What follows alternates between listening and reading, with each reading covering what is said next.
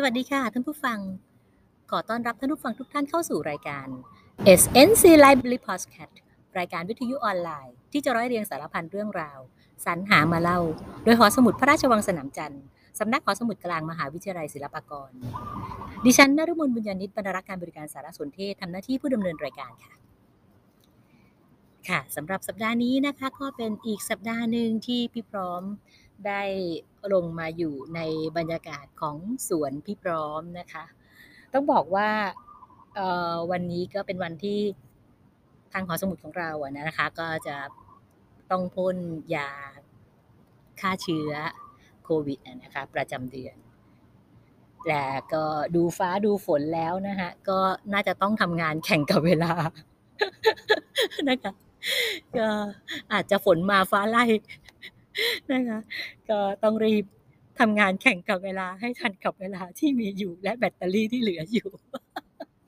นะคะ เพราะว่าเป็นการมาจัดในสวนนะนะคะก็เพื่อให้น้องๆที่ต้องทำหน้าที่ในการฉีดพ่นยาฆ่าเชื้อได้ทำงานโดยสะดวกนะคะ พวกเราก็หาเลี่ยงเลนไปบางคนก็อยู่ในสวนนะคะกำลังทำสวนอยู่ บางส่วนที่ไม่ได้ลงในสวนก็ยังหาที่หาทาง ปฏิบัติภารกิจงานของตัวเองนะคะก็ยังคงอยู่จน4โมงครึ่งหลังเวลาจนครบเวลาราชการนะนะคะไม่ได้รีละหายไปไหนกันค่ะสำหรับวันนี้นะคะพี่พร้อมก็มีเรื่องราวของยุคสมัยมาเล่าสู่นะคะหลาย ๆ ท่านอาจจะเคยได้ยินคำว่า disruption นะคะเขาบอกว่าในยุคนี้นะคะก็เป็นยุค disruption ทีนี้ disruption คืออะไร แล้วต้องทำอย่างไรให้อยู่รอดและรุ่งในยุคนี้นะคะ ก็เป็นบทความที่พี่พร้อมจะนำมาฝากกับท่านผู้ฟังในวันนี้นะคะ เราไปดูความหมายของคำนี้กันก่อนนะคะ ออจริง ๆ แล้วคำว่า disruption เนี่ยนะคะโดยความหมายเนี่ยก็คือเป็นคำนามนะคะก็หมายถึงการขัดขวางการหยุดชะงัก หรือว่าการแตกกระเจิงกระจัดกระจายความยุ่งอะไรทั้งหลายแหละแต่ในความหมายของยุค disruption นั้น มันหมายถึงความกระจัดกระเจิงของยุคสมัยหรือเปล่านะคะค่ะบทความนี้ก็มีคำตอบมาให้พวกเราได้รับฟังกันนะคะ เออพี่พร้อมพบบทความนี้นะคะ บนเว็บไซต์ของเอ่อ SCB เดี๋ยวนะคะ รู้สึกเสียงจะมา ขออนุญาตพักเบรกหาที่ก่อน ค่ะ ก็เนาะเครื่องบินลง นะคะ ก็เป็นธรรมชาตินะคะเมื่อสักครู่นี้ก็เผอิญว่าน้องที่ กำลังทำหน้าที่พ่นยาเนาะเดินข้ามตึก ทุกที ทุกทีพี่พร้อมไปหาหลบมุมอื่น วันนี้มุมเต็มนะคะ ก็เลยต้องมาอยู่ในสวนใกล้ๆตึกนิดนึงนะคะ ค่ะ กลับมาสู่เรื่องของเราค่ะ ในเรื่องของออ disruption นะคะพี่พร้อมก็เจอบทความจากเว็บไซต์ของ SCB นะคะซึ่งมีผู้เขียนไว้นะคะว่า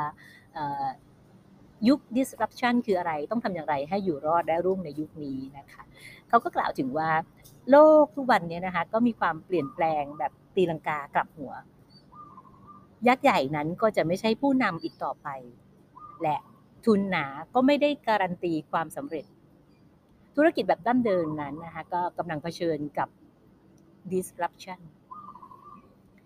จากแพลตฟอร์มต่างๆ ที่สิ่งเหล่านี้เกิดขึ้นอย่างรวดเร็ว ในเชิงธุรกิจนะคะ ก็อาจจะพูดได้ว่ายุค disruption นั้นไม่ได้หมายถึงการหยุดชะงักนะคะแต่เป็นยุคของการเปลี่ยนแปลงโดยเน้นพัฒนาพัฒนาสิ่งใหม่ ๆ รอบตัว มองหาสิ่งที่สามารถต่อยอดได้ในอนาคต หรือพูดง่าย ๆ ก็คือในเชิงธุรกิจก็คือการฉีกทุกกฎของการทำการตลาดแบบดั้งเดิมนั่นเองนะคะ โดยการปรับรูปแบบ รวมทั้งแผนการตลาด ให้ทันกับยุคสมัยที่มีการเปลี่ยนแปลงตลอดเวลานั่นเองนะคะ อันนี้ก็เสริมเพิ่มเติมจากสิ่งที่บทความได้กล่าวไว้นะคะ โดยผู้ประกอบการยุคใหม่นะคะก็จะต้องเผชิญกับความท้าทายที่ยากจะพยากรณ์นะคะและต้องมีภูมิคุ้มกันอะไรบ้างที่จะทำให้สามารถยืนหยัดและก็รอดอยู่ได้นะคะทาง SCB นั้นนะคะเขาก็ได้คิดหลักสูตรให้ SME ไทยเตรียมพร้อมรับมือกับ disruption และก้าวผ่านสู่ความเป็น the game changer ตัวจริงกับ DOTS นะคะ Hotel Game Changer เพื่อให้ผู้ประกอบการธุรกิจโรงแรมสามารถไปต่ออย่างยั่งยืนและก้าวไกลในยุค disruption แต่ไม่ว่า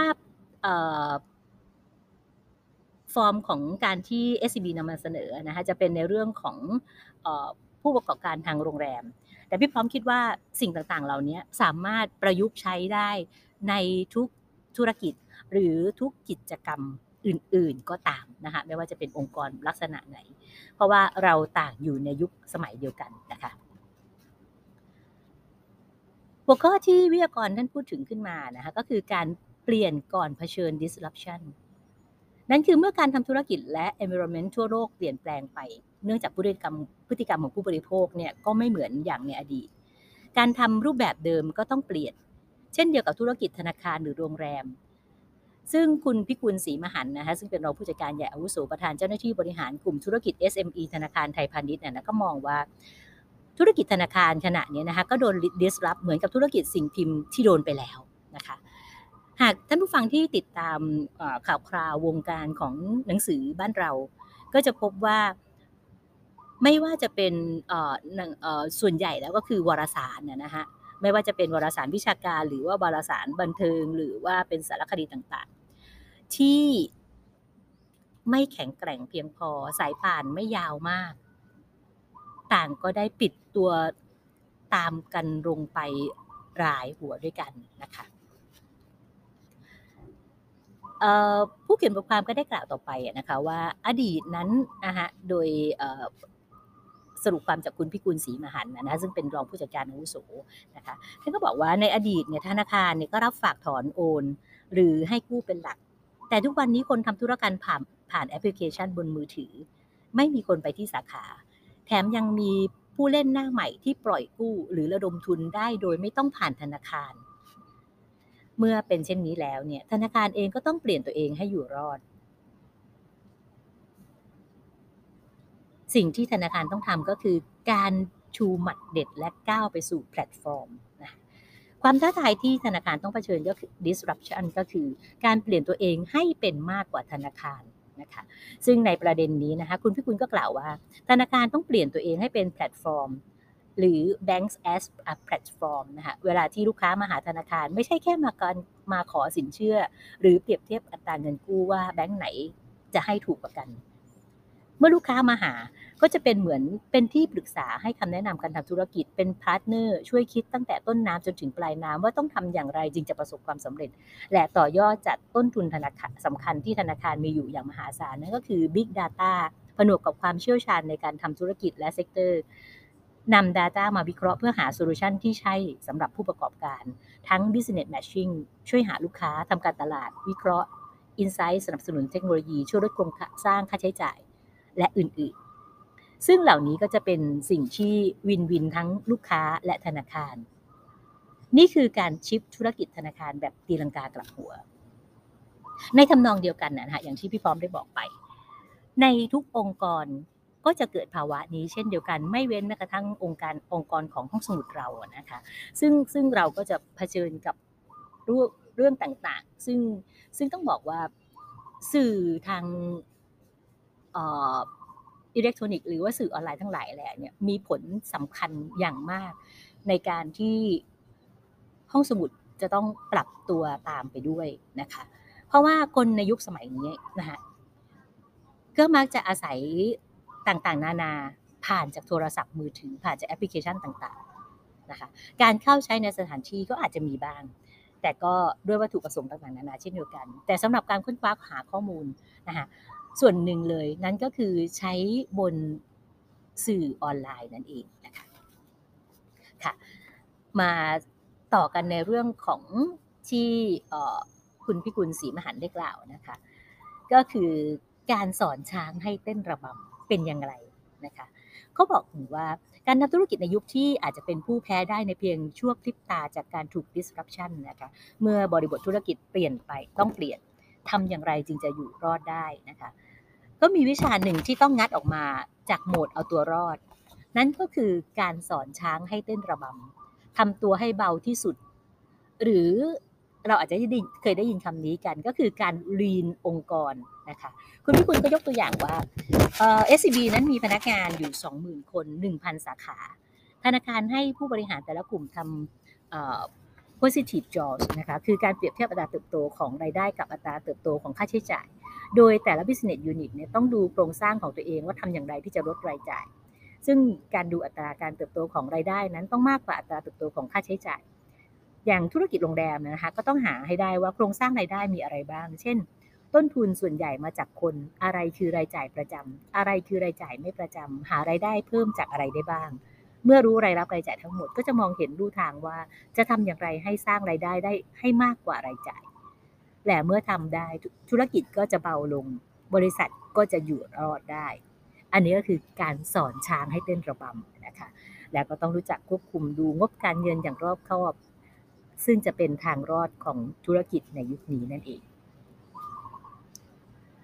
นอกจากเรื่องของการเปลี่ยนแปลงโครงสร้างทางธุรกิจแล้วนะคะการเรียนรู้และปรับตัวให้เท่าทันกับโลกรวมถึงความคิดเชิงกลยุทธ์สร้างนวัตกรรมใหม่ก็เป็นหนึ่งในกระบวนการสำคัญ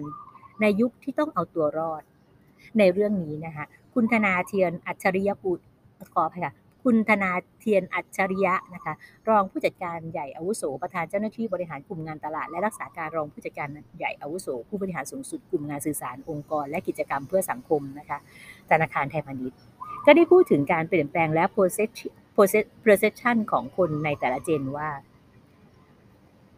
ในห้องนี้มีใครรู้จักอาร์โนชวัคเนเกอร์บ้าง คนรุ่นผมรู้จักทุกคน แต่พอถามเด็กรุ่นใหม่ส่วนใหญ่ไม่รู้จักคำว่า BTS คืออะไร คนรุ่นผมรถไฟฟ้า เด็กรุ่นใหม่ K-POP สิ่งนี้สะท้อนอะไร โลกยุคนี้มันดิจิตอลดีวายมาก ภาพในหัวของคนแต่ละเจนไม่เหมือนกัน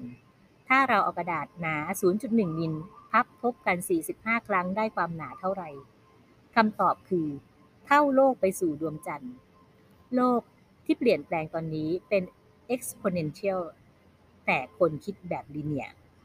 เราจะเห็นช่องว่างและความแตกต่างระหว่างเจนทั้งความรู้ความรู้สึก มันสับสนวุ่นวายไปหมด อันนี้ก็เป็นความของคุณธนาเทียนอัจฉริยปุณนะคะและคุณธนาก็ยังกล่าวถึงบุคลิกของ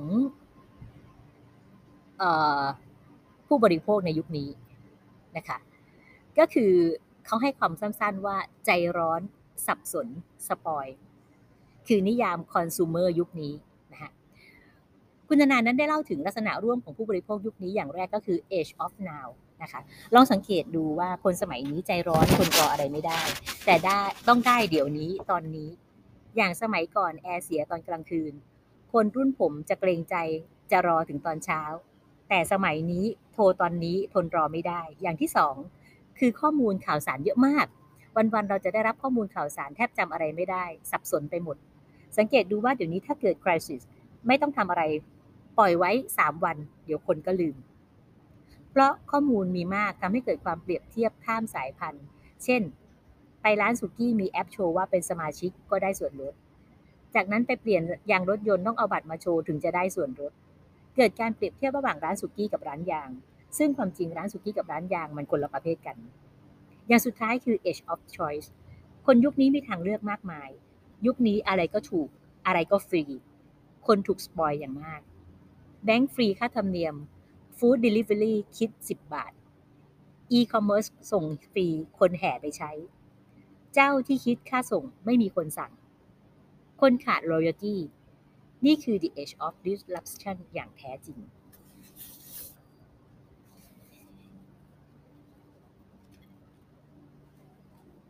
และอีกหนึ่งคำจำกัดความของธุรกิจ นั้นคือคุณธนาท่านบอกว่า เอองบช้าห่วย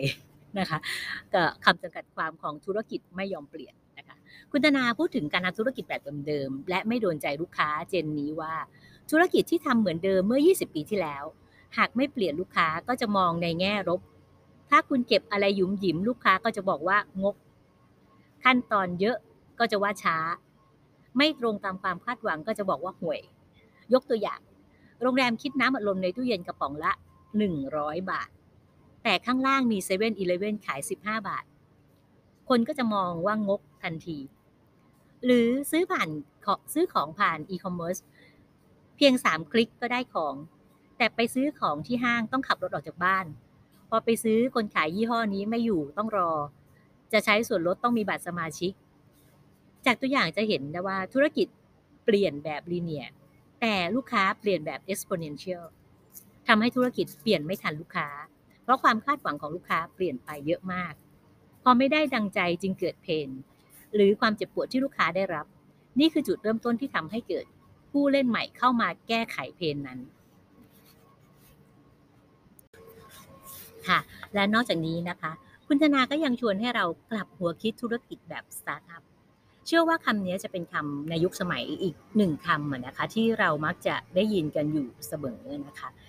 วิธีคิดสตาร์ทอัพเป็นเรื่อง ที่ธุรกิจควรศึกษานะคะคุณธนาเธอก็กล่าวว่า การที่สตาร์ทอัพสามารถมีที่ยืนได้ เพราะว่าเกิดจากการแก้ไข pain ให้ลูกค้า คิดว่าจะสร้างคอนซู customer engagement กับลูกค้าได้อย่างไร ไม่คิดถึงกำไรไม่สนใจรายได้ นี่เป็นวิธีคิดย้อนสอนกับธุรกิจอื่น แต่ตรงใจลูกค้ามาก เพราะเป็นการแก้ไขเพนให้กับลูกค้า เช่นอีคอมเมิร์ซขายของส่งฟรียอดอขออภัยค่ะขายของส่งฟรี ยอมขัดทุน 4-5 ปี ให้คนมาใช้เยอะๆ อยากได้ engagement พอได้ลูกค้าเยอะแล้วมี Data มหาศาล สามารถเอาข้อมูลมาต่อยอดทำธุรกิจต่อได้อีกมากมาย นี่คือสิ่งที่ disrupt ธุรกิจแบบพวกเรา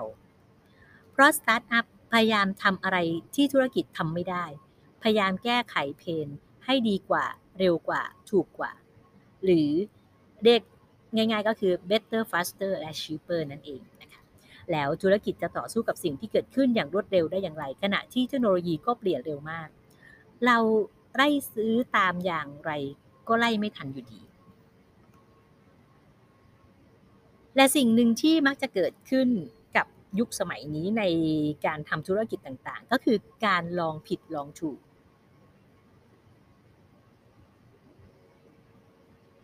ซึ่งคุณ ธนานะคะ เธอก็บอกว่าอยากให้ลองอ่านโค้ดของคุณจิตประพาสซึ่งเธอบอกว่า ความสำเร็จมาจากการตัดสินใจที่ถูก การตัดสินใจที่ถูกมาจากประสบการณ์ ก็แล้วถ้าอย่างนั้นเนี่ยประสบการณ์มาจากอะไรนะคะ ประสบการณ์มาจากการตัดสินใจที่ผิด ถ้าเราไม่ผิดก็ไม่มีประสบการณ์ ดังนั้นการกล้าทำอะไรที่ผิดต้องออกจากคอมฟอร์ทโซนเราถึงจะกล้าทำผิดปัญหาของโลกยุคปัจจุบัน คือประสบการณ์แบบเดิมใช้กับโลกยุคนี้ไม่ได้ นี่คือปัญหา แล้วจะทำอย่างไรเพื่อให้ทันกับประสบการณ์ใหม่ของลูกค้า นั่นก็คือการที่เราจะต้องกล้าที่จะลองผิดลองถูก และอีกสิ่งหนึ่งก็คือหลุมพรางที่จะสกัดการเปลี่ยนแปลง จุดสำคัญที่ทำให้ธุรกิจส่วนใหญ่ ติดกับดักไม่สามารถเปลี่ยนแปลงตัวเองได้นะคะก็คือองค์ความรู้เดิมที่เคยประสบความสำเร็จ ทำให้ไม่สามารถก้าวข้ามผ่านไปได้ คุณธนาได้พูดถึงความรู้ว่า ความรู้ที่เรียกว่าประสบการณ์เป็นเรื่องที่บล็อกความกล้า ยกตัวอย่างค่ายหนังมาเวลลองเอาผู้กำกับที่ไม่เคยกำกับหนังซูเปอร์ฮีโร่มากำกับทำให้ฉีกแนวหนังซูเปอร์ฮีโร่รายได้ถล่มทลาย หรือ BNK 48 หรือ BNK 48นะคะ คนทำไม่เคยทำวงเกิร์ลกรุ๊ป ไปเสนอไอเดียกับค่ายเพลงยักษ์ใหญ่ถูกปฏิเสธหมด บอกว่าเจ๊งแน่นอน แต่ยังทำต่อ เพราะไม่รู้ว่าทำวงกลุ่มใหญ่อย่างนี้จะเจ๊ง สิ่งนี้สะท้อนให้เห็นอะไร ลองเอาคนที่ไม่มีประสบการณ์ตรงมาทำแล้วจะได้รับผลที่ฉีกไปอีกระดับหนึ่ง จึงจะทำให้ก้าวข้ามผ่านประสบการณ์แบบเดิมๆได้นั่นเอง นั่นก็คือการลองผิดลองถูกนั่นเองนะคะและสิ่งสำคัญนั้นคือความรู้ ซึ่งในที่นี้คุณธนาเธอบอกว่า ความรู้นั้นเท่ากับรู้ว่าตัวเองไม่รู้ หัวใจหลักของการเปลี่ยนแปลงก็คือการยอมรับว่าตัวเองไม่รู้ เมื่อรู้ว่าไม่รู้ทุกอย่างจะเริ่มเปลี่ยนแปลง คุณธนาเล่าถึงความไม่รู้ว่า เราก็จะกลายเป็นโกดักหรือโนเกียเพราะคิดว่าตัวเองรู้ วิธีการสมัยใหม่ความรู้ ความไม่รู้เป็นเรื่องที่ดี ความรู้เป็นเรื่องยุ่ง ต้องรู้ว่าตัวเองไม่รู้ นี่คือสิ่งที่สำคัญที่สุด เพราะตอนนี้ว่า เพราะว่าตอนเพราะว่าตอนนี้นะคะเราไม่รู้จักลูกค้า เราไม่รู้เยอะมาก เนื่องจากการเปลี่ยนแปลงพฤติกรรมอย่างหนักหน่วงของลูกค้ายุคนี้ อย่างธุรกิจโรงแรมขายประสบการณ์ขาย moment คนจะจำประสบการณ์เป็น moment ไม่ได้จำอย่างต่อเนื่อง คนจำประสบการณ์อยู่สองอย่าง คือ peak กับ ending อย่างดิสนีย์แลนด์นะคะถ้าทำการสำรวจประสบการณ์แต่ละช่วงก็ไม่ได้ดีทั้งหมด จองยากราคาแพงคิวเยอะ แต่ทำไมคนยังชอบไปดิสนีย์แลนด์เพราะก็มี peak คือถ่ายรูปคู่ตุ๊กตา และ ending ก็คือดูพลุจบกลับบ้านอย่างมีความสุข ฉะนั้นจะออกแบบ moment อย่างไรให้คนจดจำโรงแรมของเรา นี่คือความท้าทาย ก็อย่างที่พี่พร้อมบอก ก็คือในทุกวงการนะคะ เราจะออกแบบ moment อย่างไรให้คนจดจำเรานะคะ และอีกอย่างหนึ่งนั่นก็คือ empathy นะคะ คือกุญแจเปิดใจเจนนาว empathy คนสำคัญที่จะเอาชนะใจลูกค้า คุณธนาพูดถึงความหมาย empathy ว่าอย่างน่าสนใจ เธอบอกว่า empathy แปลว่าอะไร การเข้าไปนั่งในใจคนทำไมถึงสำคัญ เพราะว่าโลกมันเปลี่ยน การที่เราจะสร้าง differential differentiation ให้กับธุรกิจได้ต้องมี empathy รู้ว่าลูกค้าต้องการอะไร empathy ทำให้เกิด innovation วิธีคิดแบบ empathy เริ่มจากเพนจะทำให้คิดแก้เพนได้มากมาย ตัวอย่างที่พิษณุโลกมีหมอเปิดคลินิกตรวจมะเร็งปากมดลูกฟรี ไม่มีคนมาตรวจ หมอใช้หลัก empathy ที่ไม่มาที่ไม่มาตรวจเพราะอาย เลยเอาหน้ากากมาให้ใส่ หมอก็ใส่ด้วย ปรากฏว่าคนไข้มาตรวจเพียบเลย นี่คือวิธีคิดที่มองจากสายตาของลูกค้า คุณธนายังบอกว่าต้องนำ Data มาใช้คู่กับ Empathy จึงจะได้ข้อมูลที่ดีที่สุด ยกตัวอย่าง7 e เ e ่ e อที่ญี่ปุ่น จะขายถุงน่องควรเอาอะไรมาวางขายคู่ จาก gut feeling ต้องเอาของที่ผู้หญิงชอบมาขายคู่ แต่พอดู Data ช่วงเช้าถึงเย็นผู้หญิงซื้อเยอะ แต่พอ6โมงเย็นถึง3ทุ่ม ผู้ชายวัยกลางคน ซื้อเยอะเพราะเมียสั่ง ดังนั้น6โมงเย็นถึง3ทุ่มเซเว่นอีเลฟเว่น ในญี่ปุ่นน่ะนะคะ ก็จะตั้งตู้ขายเบียร์คู่กับถุงน่อง ปรากฏยอดขายเพิ่มขึ้น อันนี้ก็เป็นการเอา Data ใช้คู่กับ Empathy สร้างประสบการณ์ใหม่ เพิ่มยอดขายขึ้น และที่สำคัญนะคะ อุปสรรคของการเปลี่ยนแปลง คุณธนาเธอให้คำว่า HIPPO H I W P O นะคะ เธอบอกว่าเมื่อต้องเปลี่ยนและนั่งในใจลูกค้าให้ได้ แต่ยังมีอุปสรรคที่ขวางอยู่นั่นคือฮิปโป ฮิปโปคืออะไร คุณธนาเธอแนะนำวิธีจัดการกับฮิปโปว่าฮิปโปหรือ high paid person opinions นะคะคือคนที่ใช้อำนาจสูงสุด ผู้บริหารเจ้าของกิจการ เท่าแก่พ่อแม่ ทางแก้ก็คือ พาฮิปโปออกไปเดิน ไปพบลูกค้า ไปพบกับคนที่ไม่รู้จักอาร์โนชวักสเนเกอร์ไม่รู้จักเฉินหลงทำให้รู้ว่าไม่รู้ เมื่อไม่รู้มากๆ ก็จะทลายความเชื่อมั่นในตัวเอง และจะทำให้ฮิปโปตัวเล็กลงนะคะเมื่อสักครู่นี้คุณธนาเธอบอกไปแล้วนะคะว่าฮิปโปก็คือคนที่ใช้อำนาจสูงสุดผู้บริหารและก็เจ้าของกิจการเท่าแก่พ่อแม่ก็แล้วแต่นะคะซึ่งซึ่งมักจะตัวตัวโตตัวโตนะคะตัวโตเสียงดังนะคะก็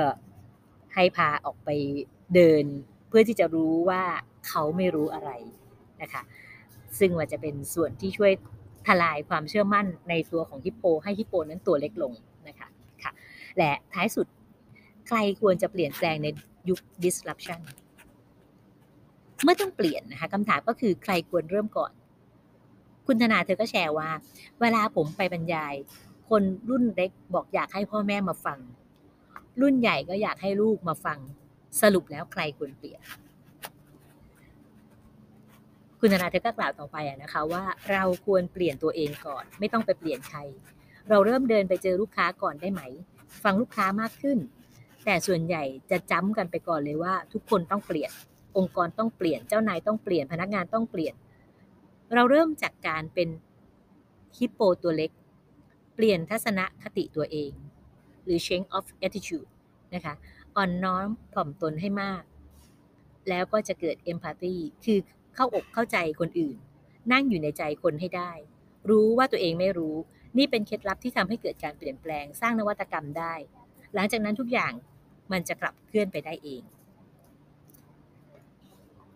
หรือโดยบทสรุปก็คือเคล็ดลับพันธธุรกิจในยุค disruption นั้นต้องเปลี่ยน DNA แบบตีลังกาหัวกลับ